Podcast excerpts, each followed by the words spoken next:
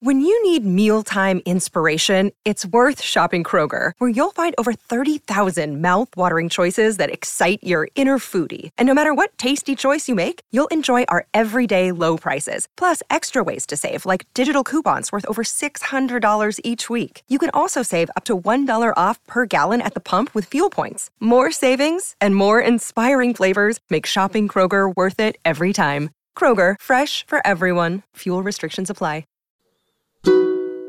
Batter up.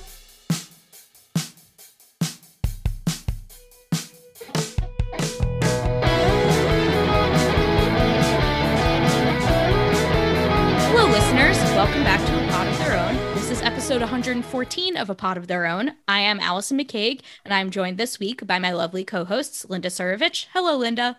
Hey, Allison. And Kellyanne Healy. Hello, Kellyanne. Hello, Allison. Hello, Linda. Hello. Hello. Hello.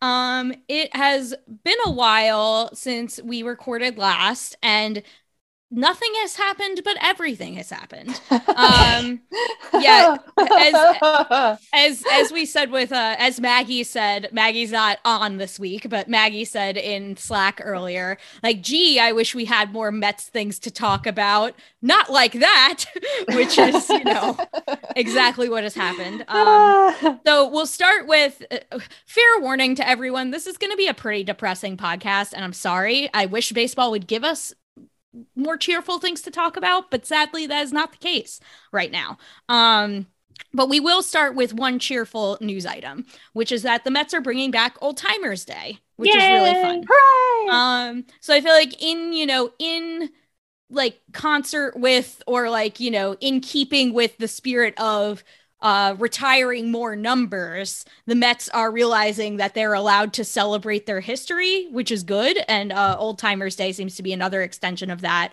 Um it was a thing that the mets used to do and they stopped doing it for whatever reason uh during Mostly Wilpon probably because their stars hated them. Yeah, right, because the star- out after the they're because they hated their own players. Um and now they now you know we have uh an owner for you know i'm not saying that steve cohen is perfect and we've talked about issues But with he's steve a- cohen He's a fan of the Mets. But you can't he- deny that. he likes the mets we have an owner who actually likes the mets revolutionary um and so you know we're they are bringing back old timers day which is really fun they're going to do it this year um daniel murphy and cliff floyd were on a zoom about it uh and talking about it. Ventura.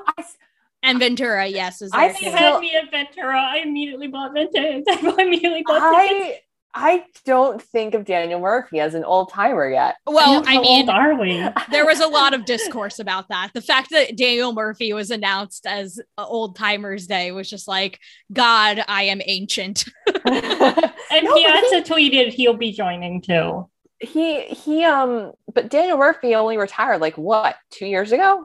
yeah, something Yeah. like that. I just think that like Uh, a lot of people were like, oh, he shouldn't count as old timer, which I get, but like he's pretty much the only member of the 2015 Mets or the only like major contributor to the 2015 Mets who's retired now. So I kind of understand why he's he's part of it. David Wright is mad at you. I know, I know. But, but, like David I don't Wright think he has can't interest. move. I know. Well, neither can Daniel Murphy. His knees were shot. yeah, I guess that's true. But like, I mean, like I think that they should let David Wright. Like, I mean, if David Wright, who knows? Maybe David Wright doesn't want to participate. I hope he'll at least be there, even if he doesn't play in. he the should game. coach because I imagine I imagine he's probably just in too much pain to actually play more than I guess like T-ball or something. Well, if you know, 92 year old Frank Thomas. Exactly. That's true. And Frank Thomas talked about how he was he took BP and he like wants to hit a home run, and I was like, hell Oh yeah! my god. I yeah. want that so bad because he said he hit a home run at the Polo Grounds and at Shea Stadium, so he wants to hit a home run at all At three. Citi Field. Wouldn't that be Aw, I was great? like, that's so cute. I was that'd like, be on, great. bring the fences in for it. Let's do it. Frank Thomas home Come run. on. Frank Get Thomas Frank hit a home Thomas run challenge. dinger. Yeah. Yes. among the among the other players that are like officially announced that are going to be a part of it include Frank Thomas, Ron Swoboda, Mike Piazza, Jon Matlack, Felix Millan, Mookie Wilson, Hojo, Mookie. Bobby Ojeda, Robin Ventura, as Linda mentioned, Turk Wendell, Endy Chavez, Cliff Floyd, and Daniel Murphy, uh, which is I a need very exciting. Kurt Wendell rosin bag str- uh, spike. Hell if he yeah. doesn't do the rosin bag spike, I'm going to be so sad. Uh, then we all quit. like I will ascend to a higher plane if Turk Wendell does the rosin bag Oh my spike. God. Wait, you know what I need to happen? I need Frank Thomas to hit a, a dinger and Endy Chavez to pretend to rob it Yes. over the wall, but not Oh actually do it. Like do his That like would be great. grab and like That pretend so he caught it and then not actually catch it. That would be like the perfect moment. Uh, what I need is for Ventura to do his Piazza imitation again. Yes. Oh, that'd be funny. We, we That need would a be downpour. awesome. Yeah. We need a downpour first. Oh, Yeah. that's true. That's true. Yeah, and the tar fe- the tar the tar tar- festival. Why can't I speak today? Gosh.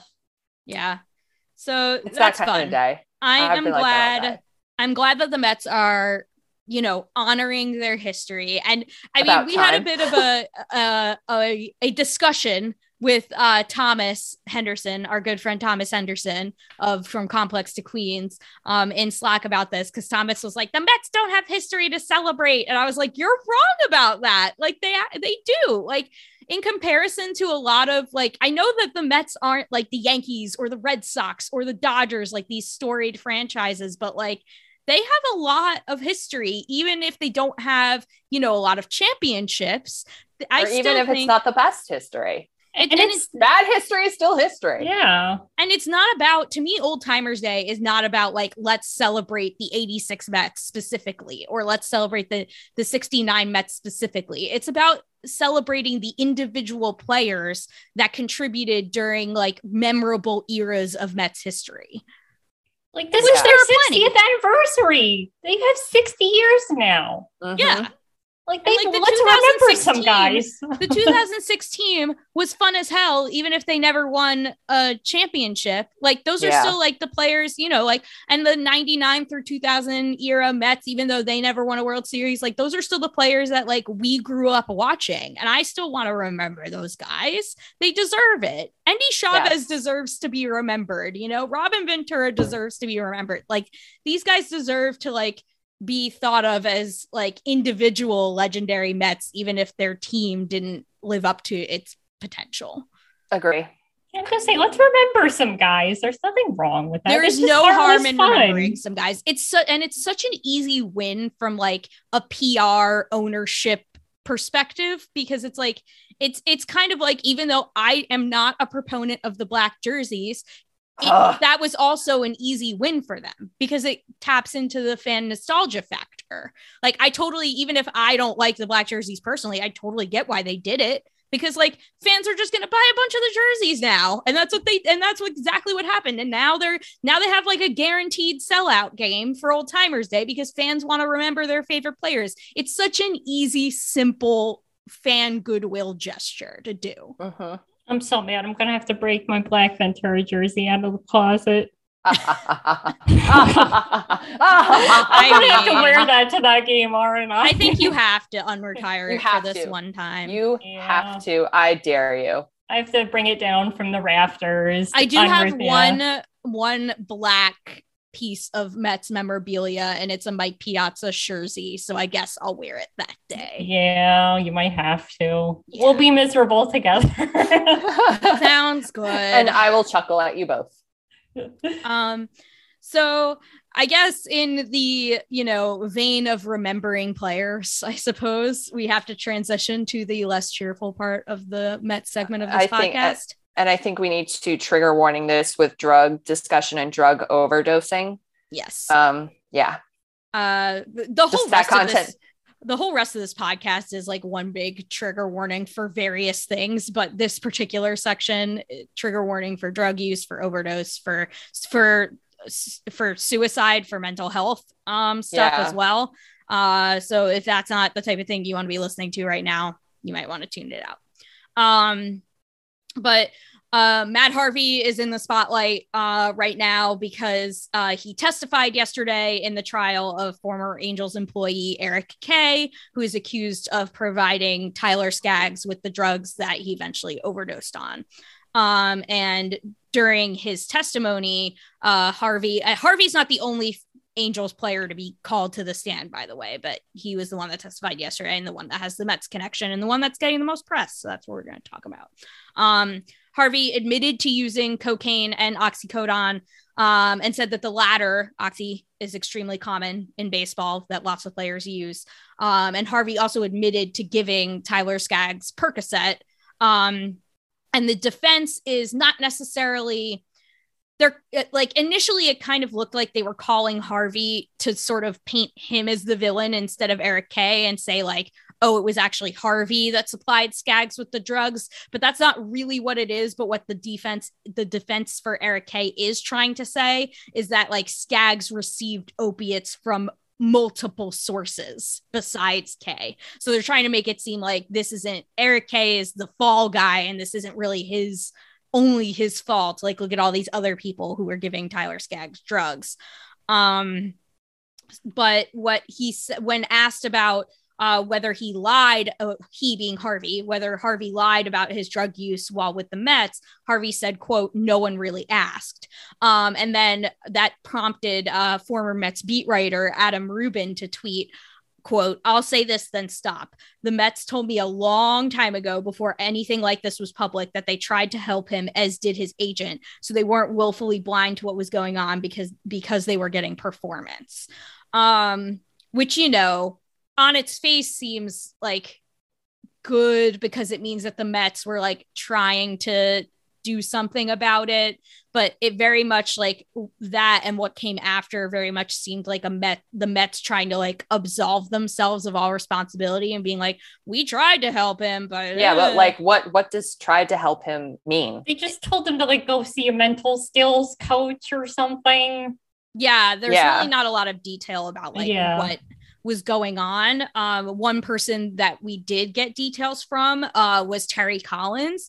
Uh so there was an interview that he gave on sny that was reported about in the post by mike puma and in other outlets um that he you know talked about not only about the fact that Har- uh, not only about the fact that they knew about harvey's drug use during his, his time with the mets although terry collins just kind of he talked about it as if it was like sort of an open secret. Like Harvey never said to the Mets, like, you know, I'm using cocaine, but they, there were rumors in the clubhouse and it was never named like what drug, but it was kind of just like guys knew, but it wasn't really talked about.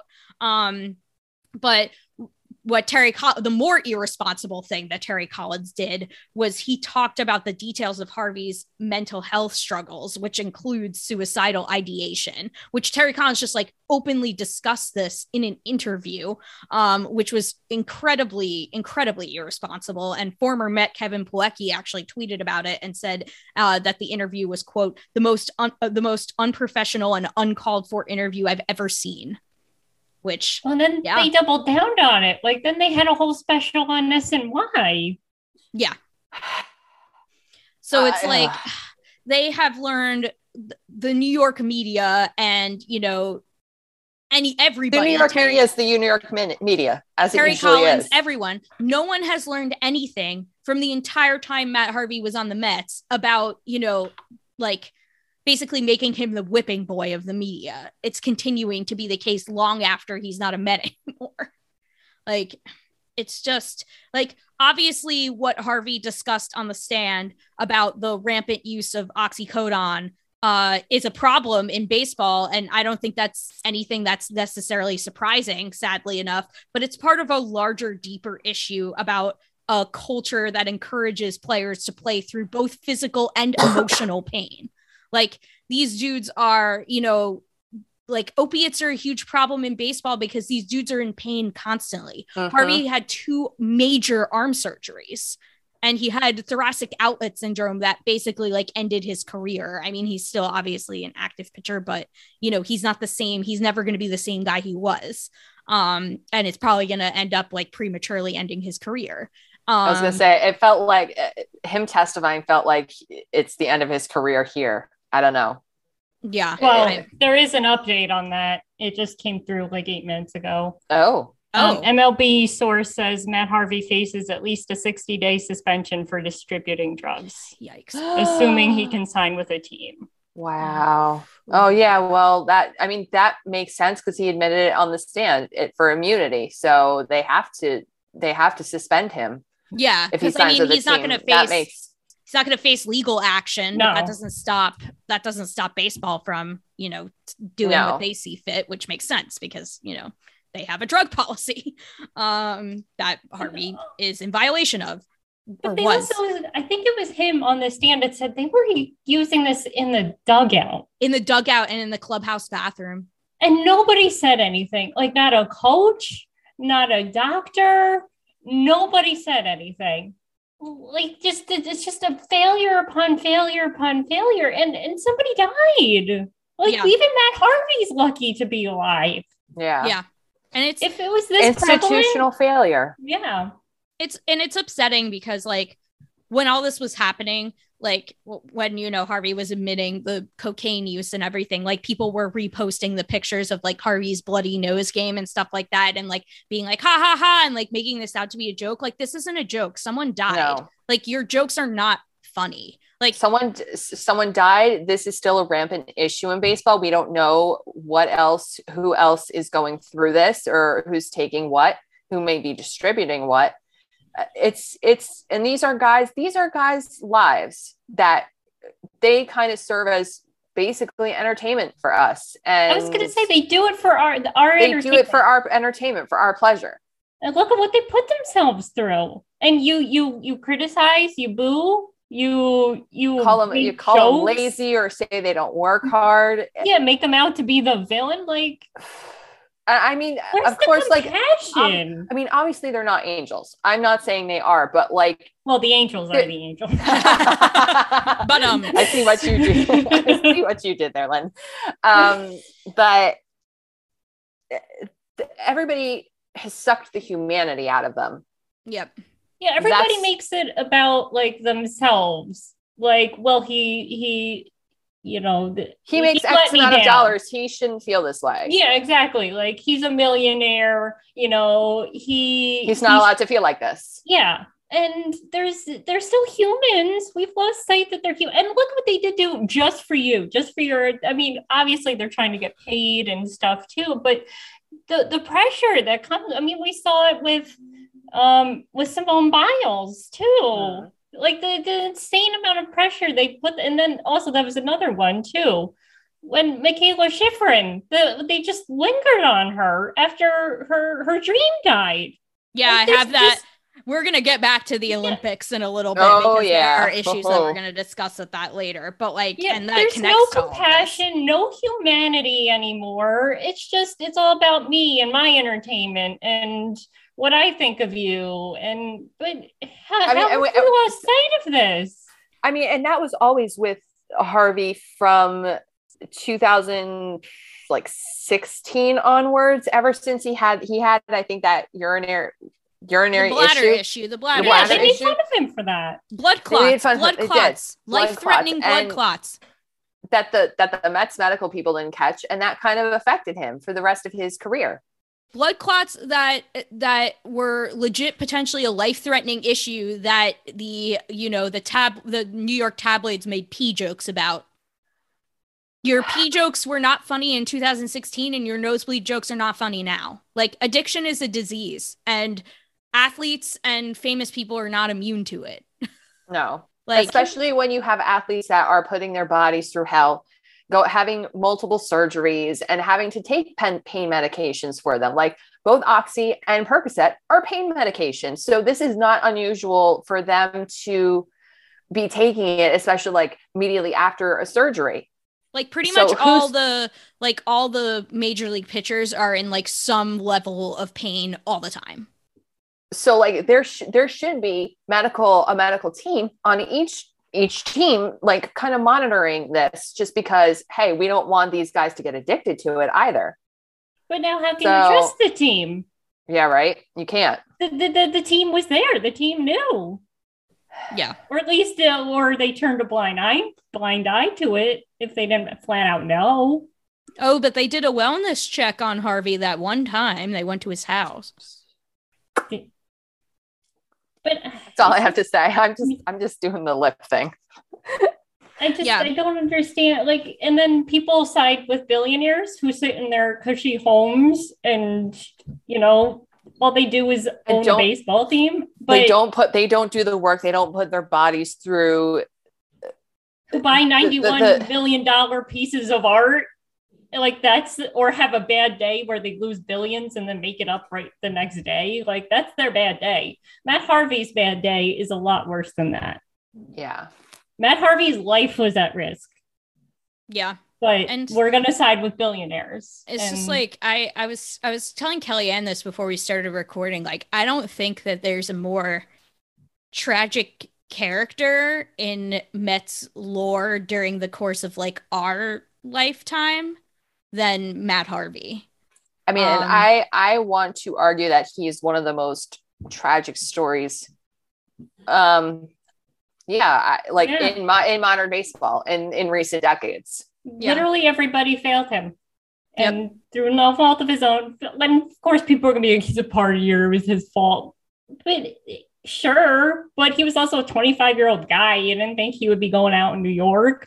He pushed Like- through after in during his re- recovery from Tommy John surgery. He pushed past his innings limit against the advice of his doctor because it's what the team wanted and what the fans wanted.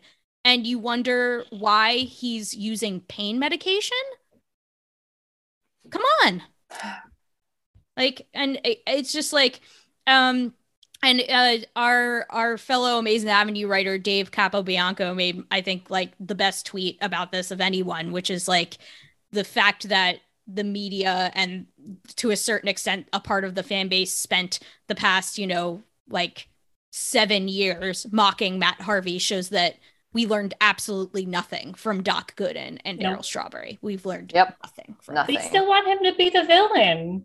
I, I don't know why. Like, why does Because, there uh, have to be a villain? Because that's that's because people like that story i it doesn't make i I don't know People love to like build he's a- up heroes to, up just and- to tear them back down. Down. down. Yeah. yeah. Like people love the like Dark Knight, like the whole like Dark Knight persona just to like tear it down again. Like that's that's basically what happened. They like made this Dark Knight persona out of him. Um and then they Yeah. get to write all their like fall from grace pieces afterwards. Um Like, it's like, just it's it's a very it's very frustrating and yeah, sad. just See, they care about headlines and they care about stories, but and then forget there's a human attached to it. And that's that's all they care about. They care about clicks, they care about, you know, getting that those advertising dollars, but these are real humans Yeah. with real emotions, real and real consequences, as we saw with Tyler Skaggs. There are real consequences here. And I hope that, you know, Eric Kay faces consequences for what he did um, Yeah. in the end. And, you know, Matt Harvey is clearly facing consequences for his part in the whole thing by with now this suspension. Um, so we'll see. I hope that, you know, it shouldn't take a man's death to change things, but I hope I hope it does. Um i don't know we'll see. You never know what somebody's going through either. Yeah. Like, has, ha- has there actually been any substantive change in baseball since his death since Oh. Skaggs' death, well, the only thing I- that I can think of is like they didn't used to like test for drugs of abuse. yeah They only used to test for performance enhancing drugs and now they test for drugs of abuse as well. So I- that that is a change. Mm, that's a change but yeah. but then what do you do if you find I don't know. somebody who tests positive? Like, do you just suspend them? You suspend them. do you suspend them do you say oh hey try here's like here are your options here you here are some treatment options too Yeah. so One would hope that you you would like they're they should pay for treatment programs and guide players toward treatment programs, but you know, I don't trust think- baseball. Again, this whole thing, you know, shows just how important mental health is. Is part Yeah. of, you know, taking care of your body, taking care of your mind is uh, equally important, if not more important. Yeah. Um, and we're gonna get to that more in the second half of the show when we talk about the Olympics because I yeah I, I have notes about that. Yes. Um, Hey, it's Kaley Cuoco for Priceline. Ready to go to your happy place for a happy price? Well, why didn't you say so? Just download the Priceline app right now and save up to 60% on hotels. So, whether it's Cousin Kevin's Kazoo concert in Kansas City, go Kevin, or Becky's Bachelorette Bash in Bermuda, you never have to miss a trip ever again. So, download the Priceline app today. Your savings are waiting. Go to your happy place for a happy price. Go to your happy price, Priceline. Speaking of siding with uh, billionaires, uh, we have uh, also all all uh, amongst the backdrop of all of this is the lockout um, and the continued labor negotiations, which are still not going very well. Um, yesterday was the day pitchers and catchers should have reported um, to Uh. spring training, so spring training is officially delayed um, in some way. Um, but the players remain locked out. Some I I heard that some minor league players are reporting, but major league players are not reporting. Um, last weekend, uh, the league issued its latest proposal to the union, and it was not received well. Even though Rob Manfred called it "quote a good offer," which probably says a lot about his previous offers. Manfred can go suck a hot dog. I know, I know. um, so accor- but according to Evan Drellich and Ken Rosenthal, who have been covering the collective bargaining uh, negotiations for the Athletic, there's quote no reason to believe the season will start on time at this point, although it's still theoretically possible.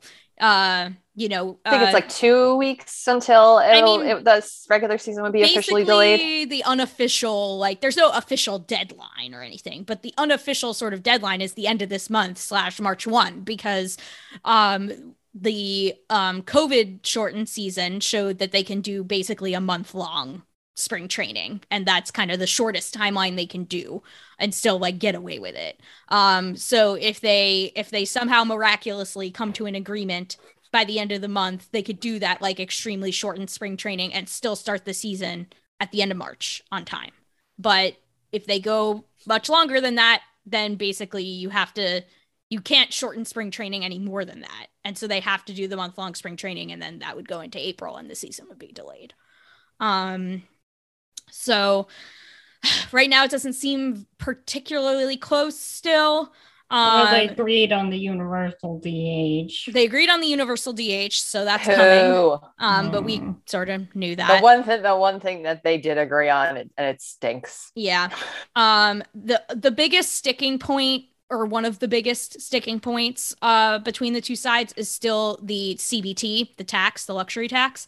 Um, the league has raised the thresholds for the, the the league's quote concession is that they've raised the thresholds for the CBT tiers. So there are different tiers, like spend over this amount, this is your pen- penalty. Spend over this amount, this is your penalty, etc.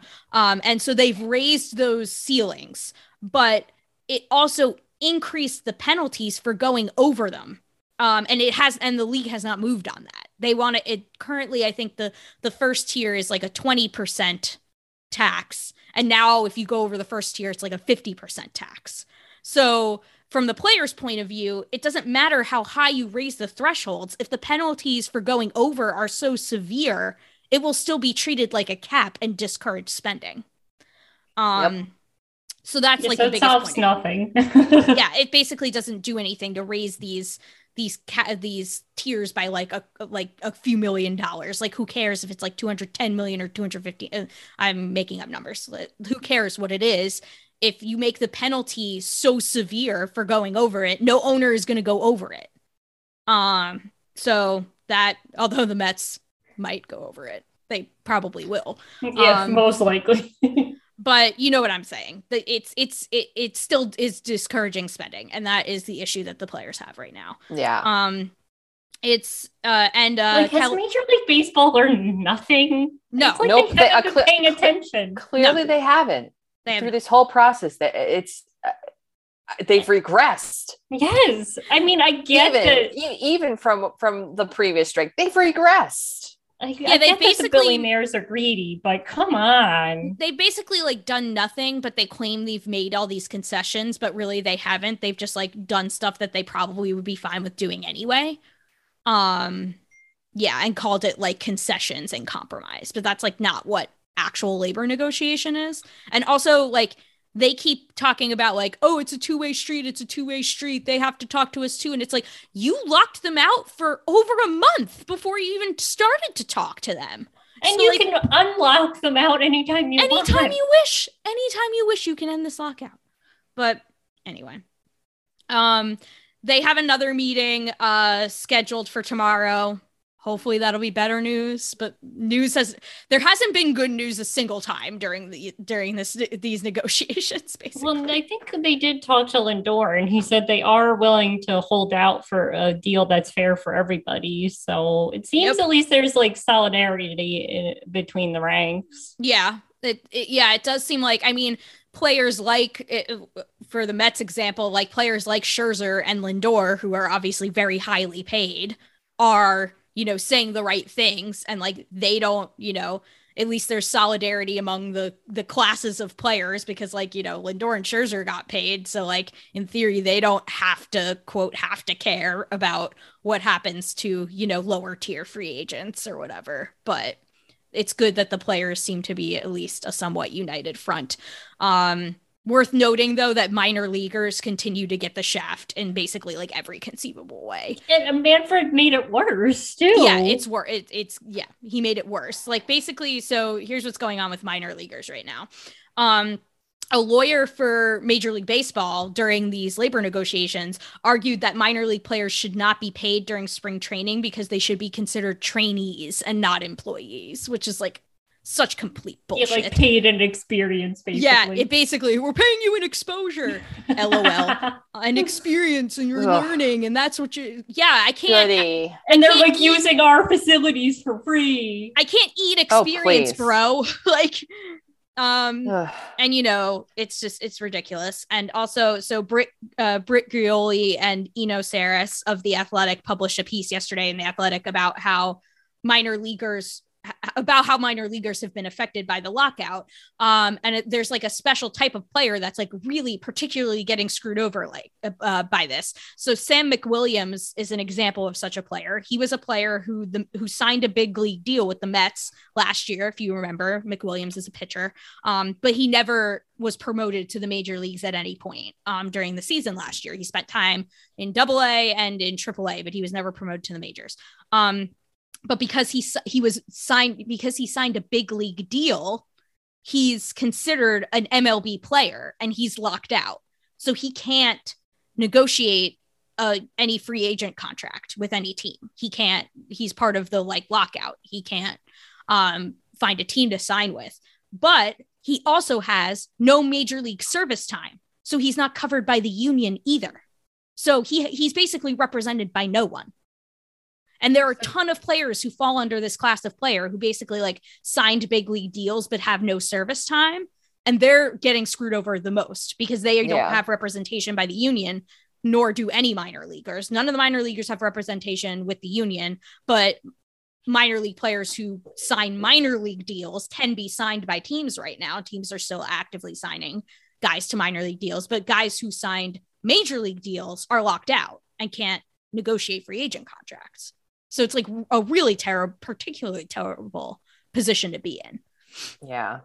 Um, it Ugh. sucks. A lot of players are in limbo like that, and it's it's awful because like they And have that's pro- no way to win here. Yeah, and like, that's probably that's probably never going to get solved with this CBA. Yeah, I doubt it. I don't think that's gonna get solved. Like it, I don't know. So, um, you know, we're we're getting close to that time where the season will be delayed. Well, they also wonder why so many people don't choose baseball. Like uh-huh. this is Here's why. Here's why this why. is like prime example number one. Like, why would Kyler Murray put himself through this when he can just, you know, immediately be a star in football and make lots of money right off the bat? Like, Yep. you're how many people are have, are you going to lose? Like, how many future stars are you going to lose because of I all mean, this crap? I, I honestly feel like Manfred is actively trying to kill the sport. It feels that way. It definitely feels that way.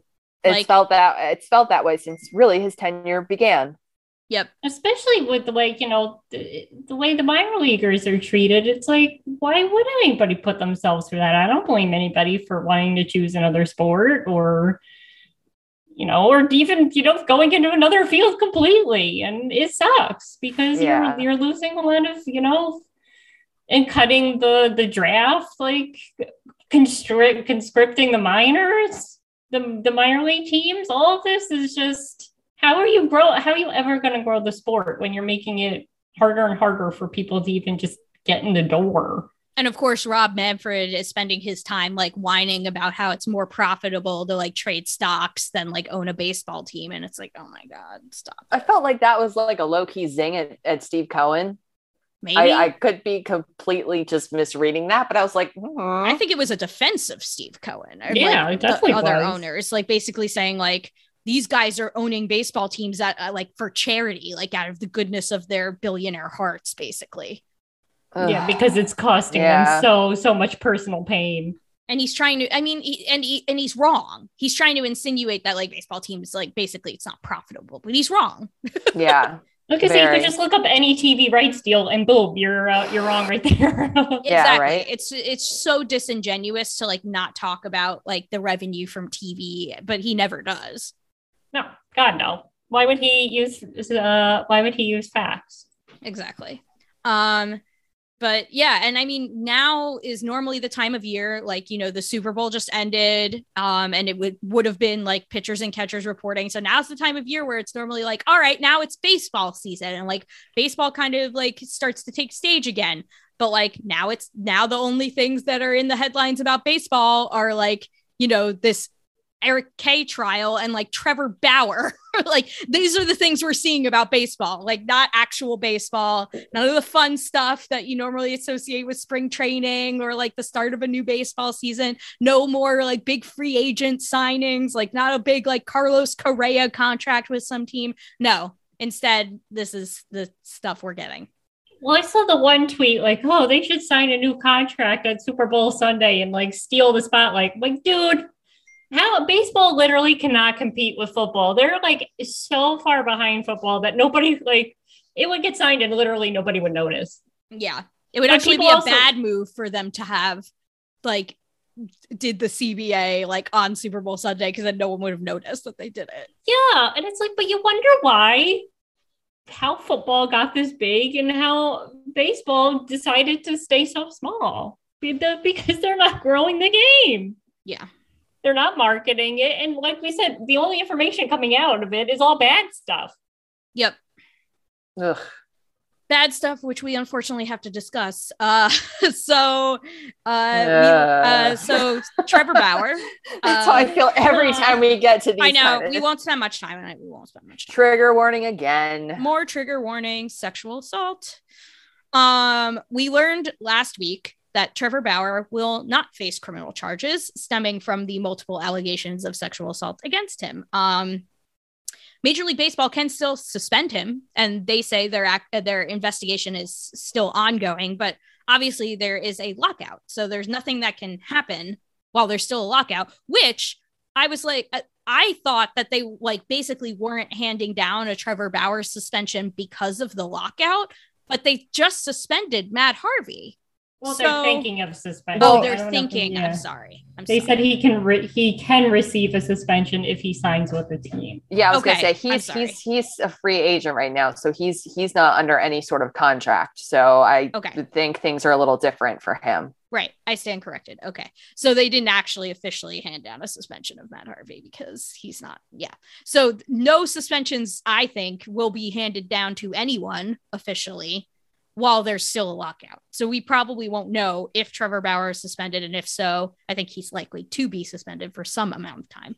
Uh, I don't know. so, you have more long. faith in the system than I do. Ugh, I I think don't they're know. just I- gonna like backdate it. Like, oh, he missed. Well, yeah, Yeah, I think that. that's- well, I think what I he's gonna. I think he's gonna fight for that. Yeah, and he might win. I think that they are going to like suspend him. And They're going to give him like some suspension, like I don't know. I'm just making up numbers, 80 games or something. And he's going to say, "Oh, the time I spent on administrative leave counts for that." And he's going to fight the league on it and perhaps win. But that doesn't mean they didn't suspend him.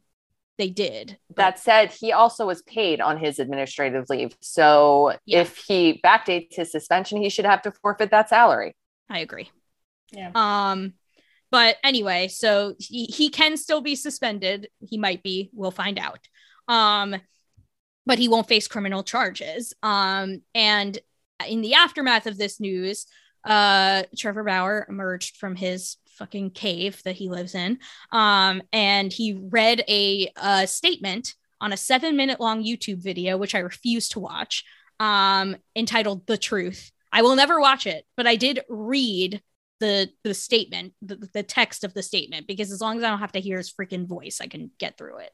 Um, and I'm not going to read his stupid statement on the podcast, but basically, he, in summary, he acknowledged that it's not really anything new. He acknowledged that he had rough sex with the woman who is making allegations against him on two occasions, but he claims that she's lying about all the abuse. Like, I never sodomized her, I never punched her vagina, I never did any of these things to her that she says I did. And I she didn't leave my house looking quote like that, which, you know, there were those horrific pictures um which you should not look at unless you are in a right state of mind to look at them. Um, he claims that he didn't do any of that stuff to her. Um, so he says she's lying about that. So, you know, ugh. Well, and that's the thing too. Like he has this platform. What is what? So what consequences did he face? Really? He he was he was still getting his messaging and branding out. Like wasn't he like? he like? didn't get to pitch was in still the getting paid. playoffs, Linda. But he was like live streaming during the playoffs. Like on yeah, on his stupid little like GoPro that he like tapes to his hat or whatever. Yeah, so I'm sure he's still making money off of like that crap. Like he, he there there is no there was no consequences, and there's not going to be any consequences because, like you said, they're just going to say it was time served and. Even if the Dodgers grow some balls and cut him, some other team will pick him up and it'll be like nothing happened. And he'll do it again. He's done it to two other women, I think, or at least one other woman. There's one other woman who has allegations officially. Yeah. So he got away with it. And Yeah, look, he- we should say that also too that you know uh, not guilt or you know refusing again refusing to press charges does not equal innocent. We cannot say that enough. Yeah. Exactly. It doesn't mean he didn't do the thing. It just means because again, we talk about this all the time, sadly, when we talk about instances of abuse and you know domestic violence, there is a different threshold for the court of law than there is Mhm. for, you know, a suspension, for example, from Major League Baseball. The court has to prove beyond reasonable doubt that he did these things for him to be charged criminally, for him to like be, you know, uh persecuted criminally. Um and the district attorney's office for whatever reason, you know, I'm not privy to the details, didn't feel that they would be able to prove beyond reasonable doubt that he did these things. Um so and you know, so that's the way it is. And you know, him coming out and being like she's a dirty liar, blah blah blah in his stupid statement and all these people thinking that the fact that he's not facing charges means he's innocent and didn't do anything wrong is why women never come forward because it rarely results in their abuser facing any sort of consequences because it's always a game of he said she said and she is never believed And look at how easy how easily like he can discredit her too. How's this woman supposed Yep. to live the rest of her life now? it's just it's just I, I and i i've been quiet just because i can't stand talking about him he doesn't deserve as much time and column inches and and space and what have you that he's getting because of this and he's a scumbag that's that's that's all i really have to say Yep. he's a scumbag. And the a lot of the baseball media has done you know carried water for him and upheld him. Uh but i will shout one piece um by uh bill Plaschke um in the LA Times. Uh he wrote a column entitled Dodgers much must make it clear that Trevor Bauer will never pitch for them again. Uh it was a good column and I recommend that you read it. He basically said like the Dodgers should cut him regardless of what happens with this and whether he's suspended or anything like that. Like the Dodgers need to put their foot down and say like this man can't pitch for us anymore. Um so I thought that was a good column and you know one of the few I I saw that was like good on this front. Uh so I'll I'll post that in the the show notes when we uh when we tweet about this and in the show post for this episode Um, and that's enough column inches and podcast minutes for Trevor Bauer for today. Um, but we have But to then- get, but then, But wait, the, there's the list of douchebags is never ending. Right. Um, this I'm going to give even less time. I'm even less time for this. I I refuse even less time for this. Uh, there, but just you know, from a news perspective, more trigger warnings abound. More sexual assault. Um, Dave Portnoy, uh, founder of Barstool Sports, uh, Business Insider reported more women coming forward with allegations against Portnoy. Um, there was already the initial Business Insider piece um, with the first allegations, and now there's just like more women coming forward, um, including allegations that he filmed them during sex without their consent. Um, Portnoy has responded by suing Business Insider over these stories, claiming they are, quote, false and defamatory, end quote. So there you go. Douchebags being douchebags, they will not face any consequences. It is unlikely anything bad will ever happen to Dave Portnoy or Barstool. Oh, he'll Sports. have he'll have his little band of merry men harass everybody. yeah. Yeah, there's he, the, there's too many. He's in bed with too many people now. Like ESPN was thinking of doing stuff with him, and all the athletes that go on the podcasts and stuff. It's uh, not. It, something needs to happen within the sport itself for things to change. But too many athletes. Oops, there goes my mic. Um, buy into this bro culture, so they don't want it to change. They benefit from it. So what do they care? And there are a heck of a lot of people out there who are critical of who are critical in public of Dave Portnoy and Barstool right up until the moment their favorite person joins Barstool or, you know, they have a favorite podcast or whatever. No. No. That's not how this That's works. not how it works. There if are you no support good one, you support all of them. they, they suppo- consuming the content wearing the merch any sort of like oh i hate barstool except for my favorite podcaster no no no that is all That's not how it works. you are complicit in this and this culture and this behavior if you consume the content in any way i don't care if you like big cat i don't care if you like pardon my take or whatever the hell else i don't care and i don't care that their ceo is a woman i don't care She's just as bad. I don't want to hear any of worse. it. Um, so th- that's that's a s- particular. I'm not going to call anybody out by name, but that's a particular note that I want to make this week because there was a fairly prominent Met person on Mets Twitter who joined Barstool recently and got a lot of support for that from people who were previous critics of Dave Portnoy and Barstool. But suddenly it's their buddy, so it's okay. It's not okay. No, you're still lining Portnoy's God. pockets by consuming the content. So Yep. you're complicit. Yep. Um anyway, uh so I I said that at the top of the show that we're you know when we were talking about Matt Harvey and mental health um that there are a lot of connections with the Olympics and that is true. Um so obviously the Olympics is not baseball, but I figured since the three of us on uh, on the podcast this week are all, you know, avid Olympic Winter Olympics watchers, um, we would we would talk about the Olympics because a lot of these same issues that we talk about on this podcast very often that are close to our hearts are coming up during the games. Um, and one of those things is the fact that uh 15 year old Russian skater Kamila Valieva tested positive for a banned substance prior to the Olympics, um, a heart medication. Um, but she was still allowed to compete um, against the wishes of the World Anti Doping Agency and the IOC, who apparently don't have jurisdiction over their own goddamn competition because the third party arbiter decided um, the world, the what's it called, the sport, the court of sport. Yeah, yeah, the court of ar- ar- the court arbitration. Wait, the court arbitration of sports. Wait a minute. I all just the know different- it's CAS. I, I keep spinning like all the different committees that are involved in this. My head is I know, like, there's a lot. There's too many acronyms. There's The too court of ar- the court of arbitration for sports. Court of Arbitration for Sports. They're Newest the court ones of- who they're the ones who arbitration sort of like upheld the Russian decision to not Good suspend God. her. Well, I think Um, it also stems from it was a Russian test. It wasn't an Olympic test, too. Yeah. Yeah. So I think there was something to do with that. That I don't know. Maybe they didn't have jurisdiction or something. Anyway, Oh, it's wild that the the Olympic Committee doesn't have jurisdiction over the Olympics, but whatever. Mm. Um, Yeah. Anyway, this this uh, she was allowed to compete. She might eventually be stripped of her medal. That she hasn't won the medal yet, but it's pretty inevitable she's going to. Um, she's the heavy favorite. She's in first place heading into the free skate. Well, and they're also the delaying program the other medal ceremony for the Yeah. team. for the team event. But Yeah. That's not fair to them. In which in which the Russian Olympic Committee, oh, so shocking that calling them the Russian Olympic Committee instead of Russia hasn't done anything.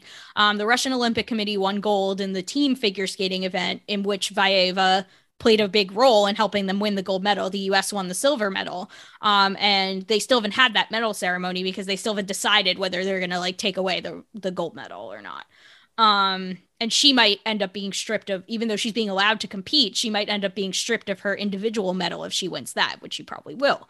Um, so this scandal has raised a lot of issues about, you know, obviously the the like, you know, doping is like a whole other thing, but like not just like the drug use, but the exploitation of children in figure Mhm. skating. This girl is 15 years old. And that's and I think the other Russian skaters who uh, it's supposed to be a Russian sweep of the podium in they're all women's figure. teenagers. They're all They're all teenagers. teenagers, and She's the this- youngest one, but they're all teenagers. This push for so many of the athletes to start so young and do these ridiculous jumps. Like if you were to go like 10, 15 years ago, nobody was doing a quad. Right. And, Nobody was uh, doing like them five years ago. no. Yeah. And The like nobody Olympics, was nobody was doing them. nobody was doing triple axels either. Like no one in the no women were. No, because it's such a difficult jump. Like Nathan But- now they're all did over what the place. five? He did five quads, and he's a 22 year old man. How is a 15 year old girl doing the same move as a 22 year old man? Like the the the just the build is wrong. Like, It's, like it's Well, what's the- the- doing the- that to her body? the the the build they're still light and floating at that point. So they can get like the air velocity. I don't know the exact phys- physics of it but they're small enough where they can, they're light. So they're able to do those kinds of jumps. But at the same time they're still developing young girls.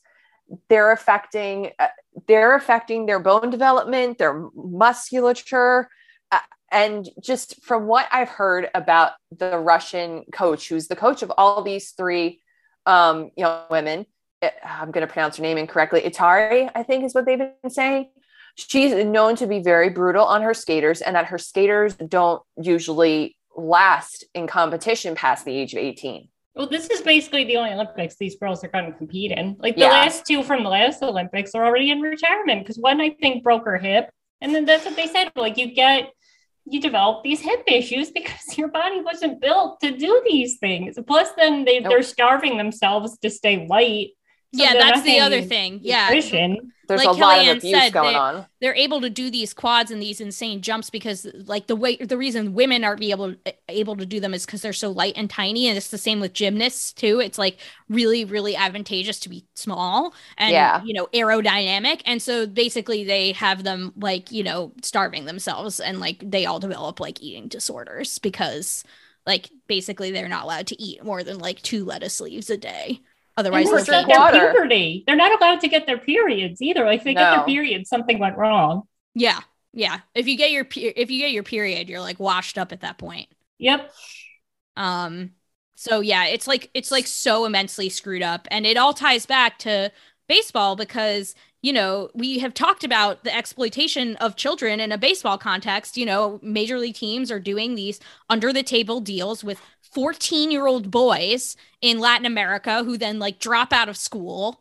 Um, and most of them never even make it to the major leagues. Um, and this, that issue is persistent and it's not going away. Like, that is the danger of, you know, starting, um, starting so early with these kids and pushing them beyond what they should be doing. Oh, and I forgot to include this in the show notes, but it's pertinent here.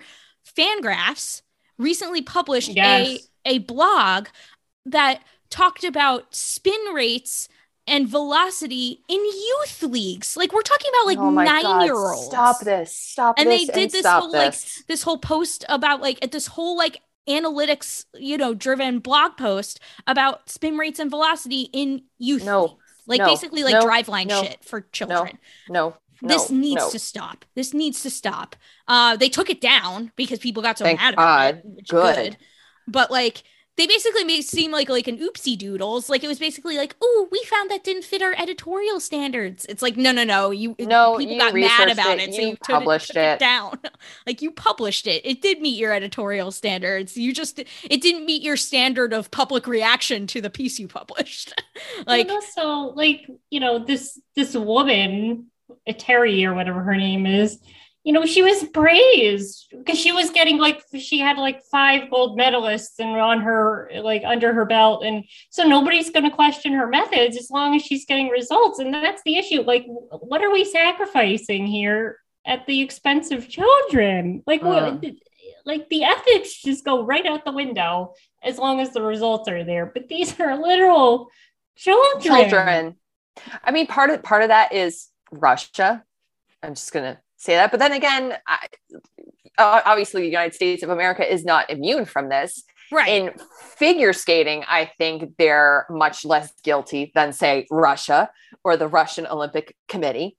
But Um, not in but, gymnastics. but not No. in gym. No, not in gymnastics, and not in a lot of other sports either. Well, and also she was held as the gold standard too. Like everybody else was going to try to get their girls to do the quads because how else are you going to compete? And so now it's just going to spread and affect other girls now because Yeah. they, they they have to try to keep up. And so now how many other lives are going to get destroyed? But, but which they're also building upon false pretenses because they're all Mhm. doping.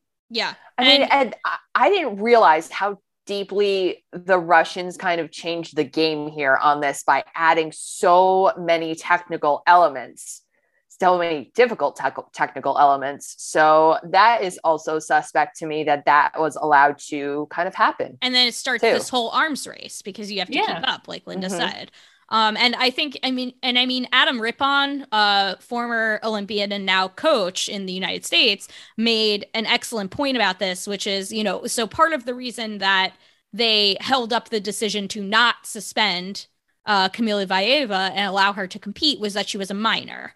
Um, and and I want to make it perfectly clear. I am not blaming the 15 year old girl for this. I am blaming her coaches and the system that failed her. She's a child.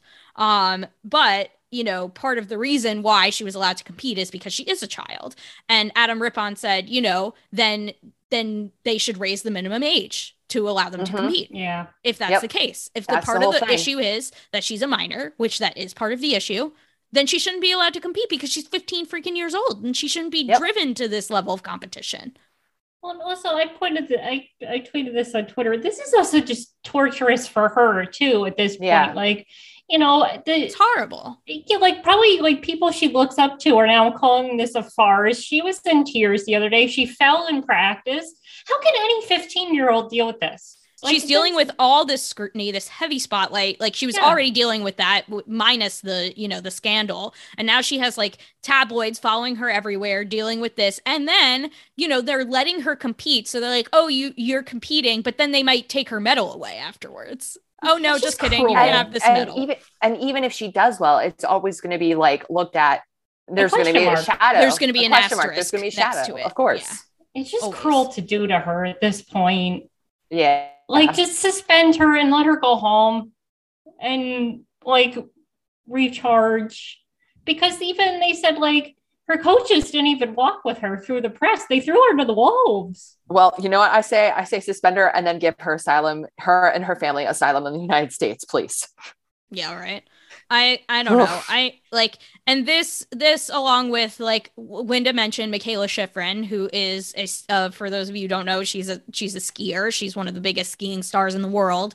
Um, and she was you know uh a favorite to win a lot of events like she was due to compete in a lot of the the skiing events uh and she you know she was like favored in a lot of them and she um on her particular discipline that she's like especially good at is slalom and so her very first race that she was supposed to compete in was the giant slalom. I don't fully understand a lot of these winter sports. They ju- they all seem like variation of the same sport, but you just do it Go on a bigger hill or Yes. you know like at whatever.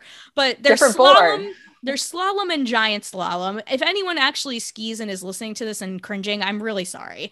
All I know is that there's slalom and giant slalom, and giant implies it's just a bigger slalom, a bigger hill, I guess, right? That they're skiing down. And so Or like the gates are farther apart. I something think. like that, or it's steeper, or who knows? something like that. It's bigger in some way.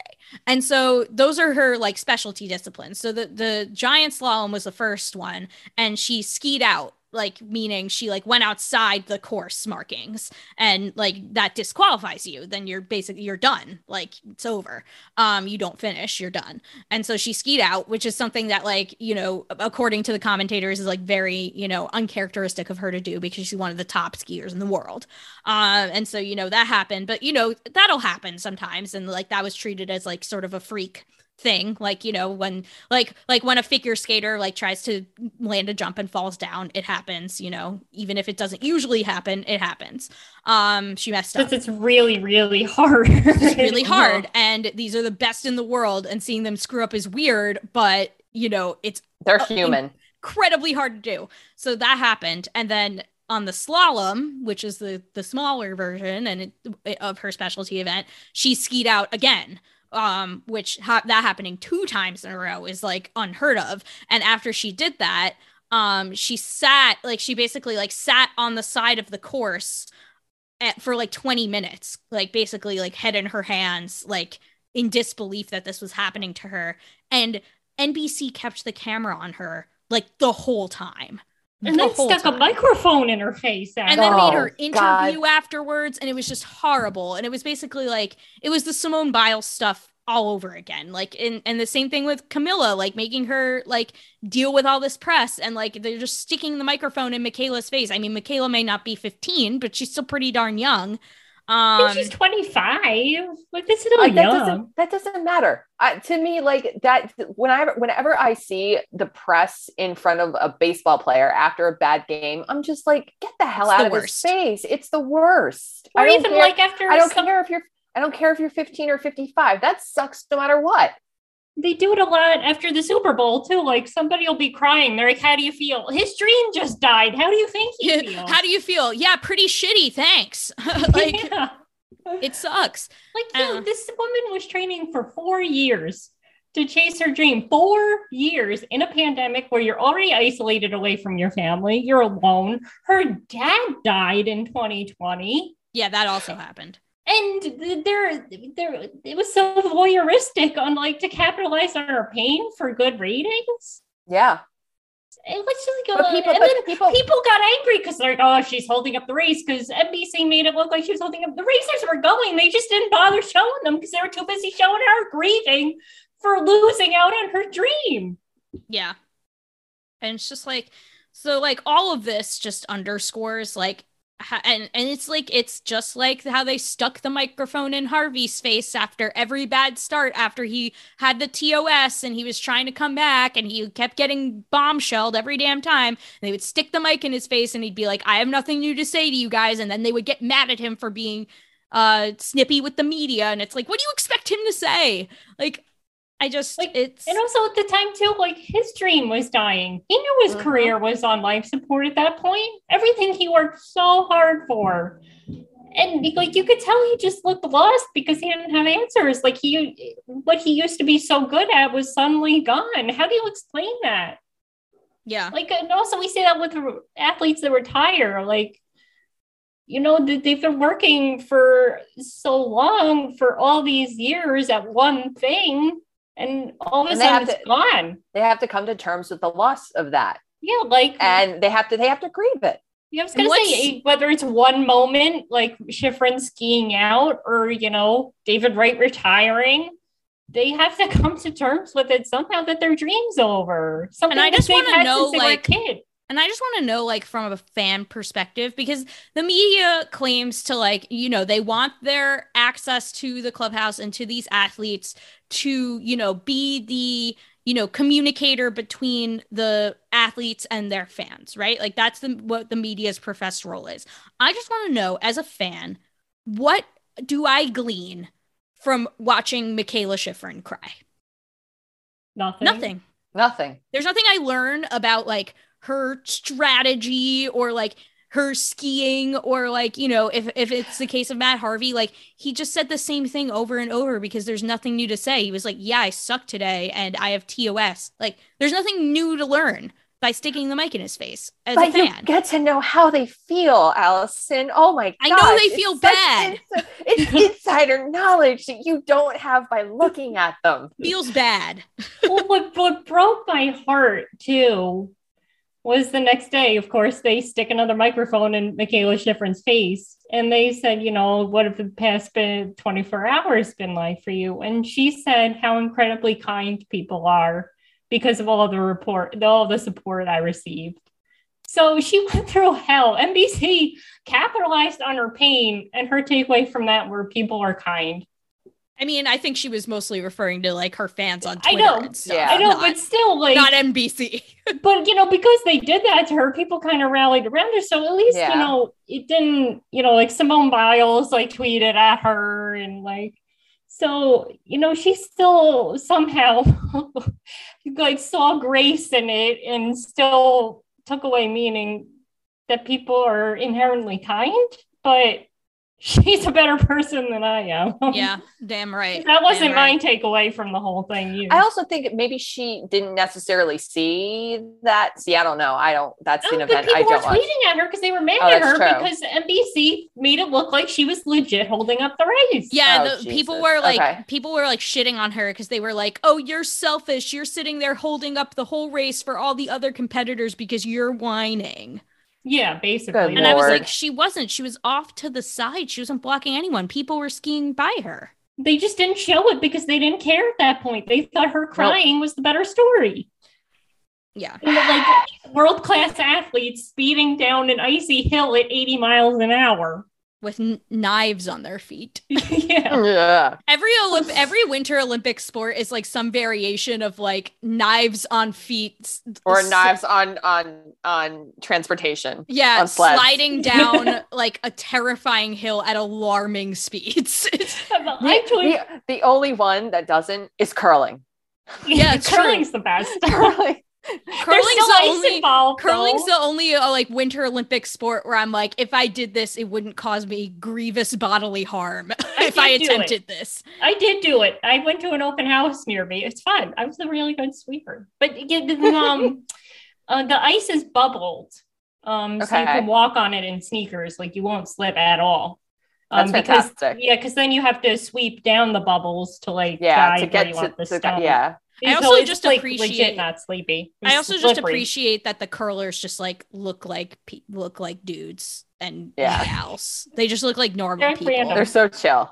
Yeah, Yeah. like I could go out and like you know learn the game and maybe be a curler in ten years. like you look at this guy and it's like this guy has five olympic gold medals in curling and it's just like uh, some dad looking dude in, with a mustache and you're like hell yeah You're like, Let's you do this got that. that. rules but like oh like like I I tweeted this. It was like all the Winter Olympics are basically all sports of like who thought this was a good idea. really truly and i i love watching all of it because it's just like i my favorite tweet i've seen about the winter olympics was like um was like brackets some athlete does something that i've never seen before and is incredible commentator ooh that's gonna be a deduction Yeah, like I like Really? It's saw, I saw a guy like do a bunch of like flips and stuff in the air. Or it was like this happened to me twice. He was doing a bunch of flips and stuff in the air, landed, and he kind of landed forwards. So then he turned it into a front flip and then landed that. And they're like, "Oh, he just cost himself a medal." I'm like, "I thought that was pretty cool." that was pretty awesome actually look badass as hell Points for And then ing- there was improv ingenuity people- there. Yeah, there was other people who like, you know, they screwed up their jump, but then they like flipped and stuff, and they landed on one leg. I'm like, oh, that was boss. And like, oh man, they screwed up that landing. Like, I would think landing on one leg is harder than two. I would give them extra points for that. Like, style one guy points. lost his ski. He was holding his ski and landed on one leg. yep Wow. incredible amazing Like, stuff nope, nope. He won't get on the podium with that landing. yeah, Oh, it's, goodness. like wild Like, oh, Um, okay. Anyway, before we move to walk off wins, which is desperately needed this week since this was a pretty depressing podcast, we're sorry, everyone. We wish that there was more happy news to talk about. Um, but I do want to bring something happy in, which is that um, the International Women's Baseball Center, who you may remember, we had a couple folks from there on the podcast not too long ago, and they were fantastic. Um, their annual Founders Day event is coming up on February 22nd, and it's via Zoom, so anyone can go. Um, and we will share the link in the show notes and tweets this week so that you guys can check it out. February 22nd, IWBC Founders Day event. You should check it out. Um, but on that note, uh, we will end the show like we always do with walk off wins, where each of us talks about something that is making us happy this week, baseball related or otherwise. Kellyanne Healy, what is your walk off win? Okay, so I have I think what five here. so I'm gonna I'm gonna run through them really quickly. I completed a big grant, the Will Eisner um, Growth Grant for the American Library Association. Um, I'm excited that Papadakis and Cizeron won the um, ice dancing um, event uh, I got a scholarship for school. Um, Ooh, I finished. I finished my Met side table. I will send pictures for maybe to be posted on Twitter. And my best friend sent me flowers for Valentine's Day because we Aw. can see each other.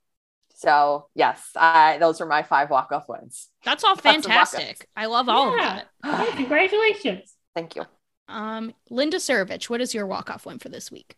Okay, number one, shout out Nathan Chen. Legit cried when he won the gold. Very Woo, That happy. performance was fantastic. Oh, he was so good. And I love, love, love his Rocket Man routine. And so it's it's was- very fun to watch. In addition Yeah. to just being like, you know, amazingly good, it's just like fun to watch. yeah, like Mm. and he he- like oh like the stuff that he could do, like he was right on the music. Like, how do you oh man, he was just uh I was just so happy for him, especially after he failed in 2018. So it was it was a nice redemption story for him.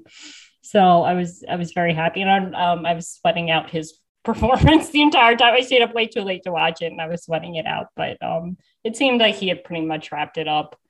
But um, but it's it's nice that like when you know the favorite comes through and like delivers. Um, so it's always nice to see. Um, and he just seems like a good kid. So um, I'm happy for him. Um, and my second walk off win is I saw Imagine Dragons in concert um, at the new UBS Arena. Um, the arena is gorgeous. It's the new one in Long Island um, near the the racetrack. Um, the food selection was a little iffy. Um, it was, but, so, but I don't know if they don't open everything up for the concert that they would during an Islanders game. Boo. Um, so I felt a little weird. I was in enemy territory, but um, but yeah, they were really good. Um, you know, the, a lot of their songs feature like heavy bass, so like to see that in concert, like you kind of feel it like in your chest the entire time. Um, but what I thought was interesting that both him and his opening act um, his opening act was Grandson, I think they were called. Um, both of them made it a point to say to be kind to one another Um, because they said they were both going through through some stuff and they said you never know what people are going through which kind of fits with the theme of this podcast. And i think it was grandson who said you know even tonight somebody's probably going through the worst day of their life. And he goes and it could be the concession guy it could be the usher it could be the person sitting next to you. And he's like it could it's even me. And he said so treat everybody you meet thinking that they're going through the worst day of their life. And he was like and it'll make a difference of how you because you don't know. There's Mhm. there's you really don't know. So and both of them both them and the lead singer for imagine dragons said that to just you know be kind. And then to like you know and celebrate that you know we were there together having fun being you know having a good time especially after these past two years. So it's like you know we we should just look out for each other more and be nicer to each other and more understanding and more compassion and, and compassionate but um but overall the concert was good i had a good time and um Yay! yeah it was fun and the arena was nice despite it being the islanders arena That's great. I'm glad you had a good time. Um, my walk-off win this week's a simple one. Um, there is a new minor league baseball team in Lexington, Kentucky called the Kentucky Wild Health Genomes. Um, and Love it. I it made too. me so happy that there is a minor league baseball team called the Genomes. Is like the most perfect intersection of my interests I have ever seen. And their Twitter account is incredible. And I want to be friends with whoever makes their tweets because they tweet like nerdy science things, and then they also tweet like, oh, oh my god, their tweets are so funny. I please follow them. It's like at WH Genomes on Twitter. Please follow them. They are hilarious, and their uniforms are fire. And I can't wait to buy a jersey. Like, how do I buy a jersey at Wild Health Genomes? Help me out. I will buy all your merch. Like, I want to buy it all. Where can I buy it? um, they might be the only game in town pretty soon. I know, right? I yeah, right. Like I I keep telling Michael because like the so the the Wild Health genomes are in the Atlantic League, which is where the like Long Island Ducks are in, and also uh the Maryland Blue Crabs, which play in uh in Waldorf, which is where Michael's school is, uh where he teaches. And I I keep saying to Michael like we need to go to a Blue Crabs Genomes game. I I desperately want to see them. Uh so I hope that there's a minor league season at least so I can go see the Genomes to like scratch my baseball itch because that's where we're at. But uh, I just am obsessed with the fact that there's a genome baseball team. That makes me so happy. go genome. Go Genomes. Go Genomes. It's me, number one Kentucky Wild Health Genomes fan. um, yeah. Uh, so uh, while you are waiting for the baseball lockout to end, you can still go to amazinavenue.com. We actually are going to write, despite the fact that the season might be delayed. We are going to start our, you know, free free agent series and our season preview series uh cuz we are still we're trying to will it into existence, folks. Uh so those articles are going to start going up pretty soon so you can check that out along with obviously the daily morning news post over at amazinavenue.com. You can follow Amazin' Avenue on Twitter, Facebook, and Instagram at Amazin' Avenue. You can follow this show on Twitter at a pod of their own. You can follow each of us on Twitter. I am at Petit PhD. Where are you, Linda? At Linda Surovich. You can't follow Kellyanne on Twitter, but you can find her in the comments. Find me, find me in the Amazin' Avenue comments, making pun threads and silly gift jokes. Yep. Uh, find Kellyanne on Amazin' Avenue. Um, and you should subscribe to the podcast wherever you get your podcasts from. Please rate and review the show. It really helps people find it. The original intro and outro music to this podcast is by Bunga. Let's go Mets. And don't forget, there is no crying in podcasting.